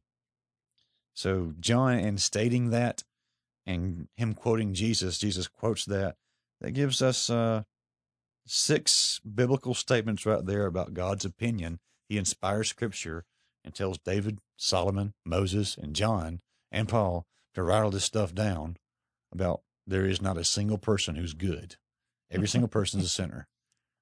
And so we end chapter five and we start chapter six, waiting on a flood to judge the entire world. Yeah. So, well, we will see you next week as we dive into chapter six. Um, it's probably going to be a long podcast, so um, we hope you're reading and studying along with us, and we would love to hear if you got any thoughts or opinions on the matter. And um, we will see you next week.